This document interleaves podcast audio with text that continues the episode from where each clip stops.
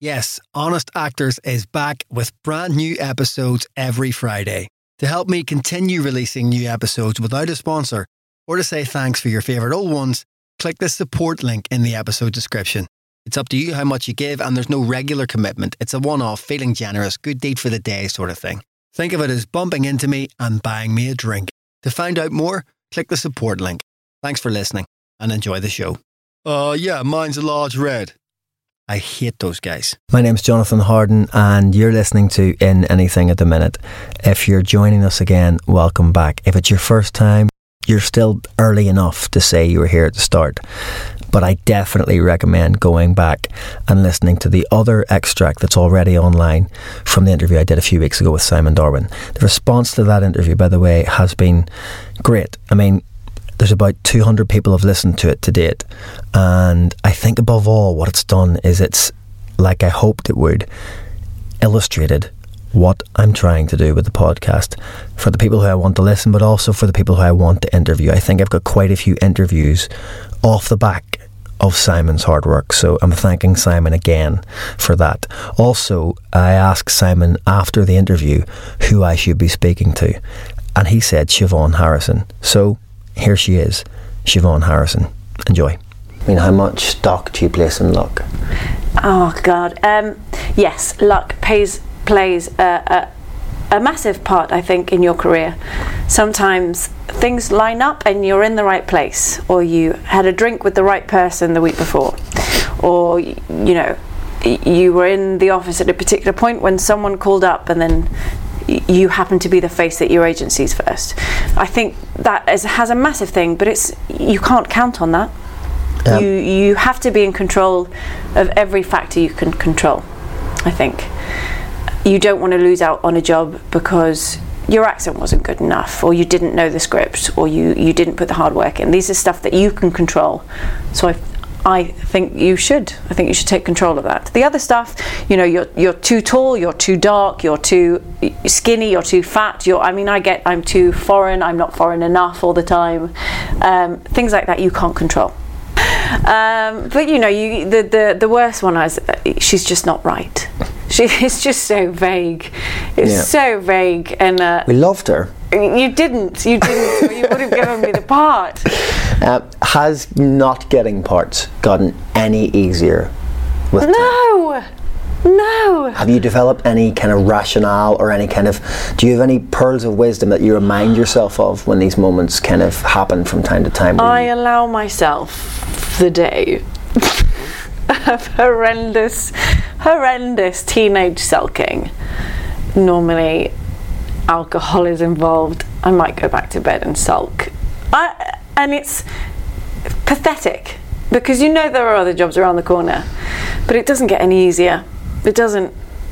And that's just the way that it is. You have to pick yourself up. There is something else it obviously wasn't meant to be for you and you can't do anything about that there's no point bitching and moaning about it because it didn't go your way no matter how unjust you feel it is or how annoyed you are by the casting that comes out and then occasionally the casting comes out and you go well god i totally see why they went Oh, for yeah. this girl instead of me sometimes it's just about getting anything sometimes you know, you start off, you leave a job and you're like, no, I'm going to be picky and I'm only going to do things that will elevate my career. And then eventually you're like, I just, I just want to work. I just, I don't care what it is.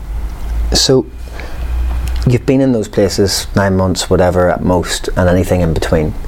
Uh, do you find yourself in those moments competing more with your your actor friends, or do you find it ever difficult to be happy for other actors in those moments? Um, God, it's that's a uh, that's ho- a horrible question to answer because it's true. I know, and I'm sorry. No, no, it's good. It's good. It's and it's. I th- I'm always incredibly ashamed of myself when I recognise that that um, envy. I don't. I don't want to use the word jealousy, but I think it's it's envy.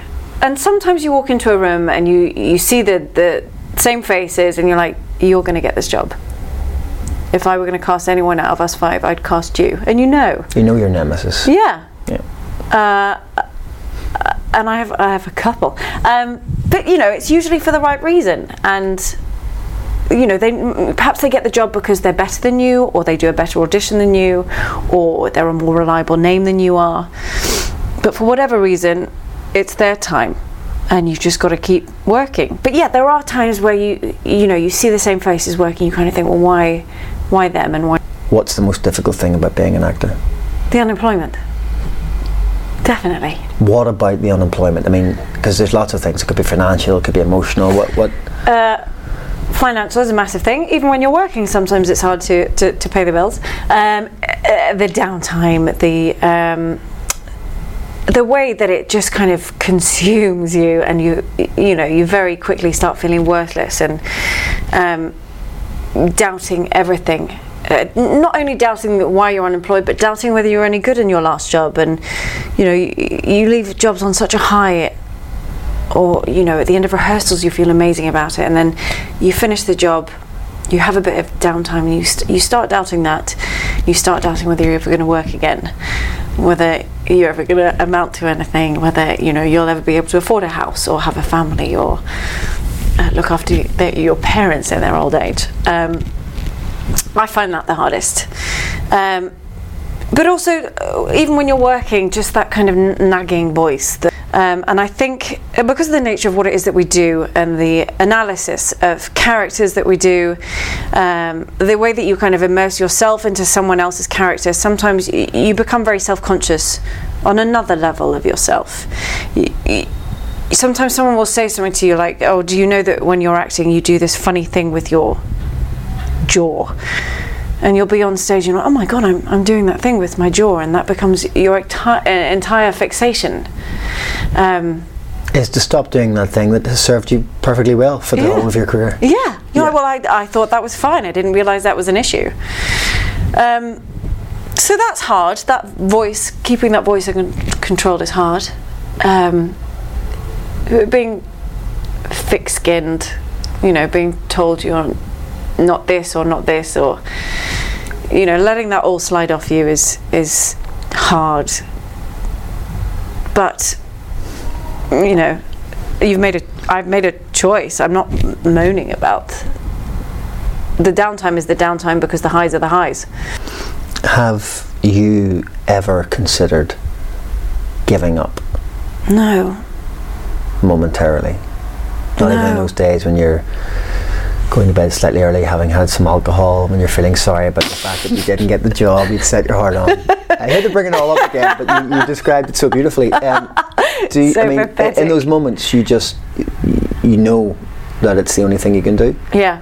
I I I personally have never thought about giving up. It's just honest conversations with actors about acting, and I hope you're enjoying it. If you are, go to the website inanything.com. There's a page on there now called How to Help. It's little tiny things. Following on Twitter, liking on Facebook, but also subscribing, and a whole host of other stuff from the little to the great. It's all on there. Um, do as much or as little as you can. Everything is appreciated. Until next time, thanks for listening. Thanks for sticking with me, and you'll hear from me soon. Thanks.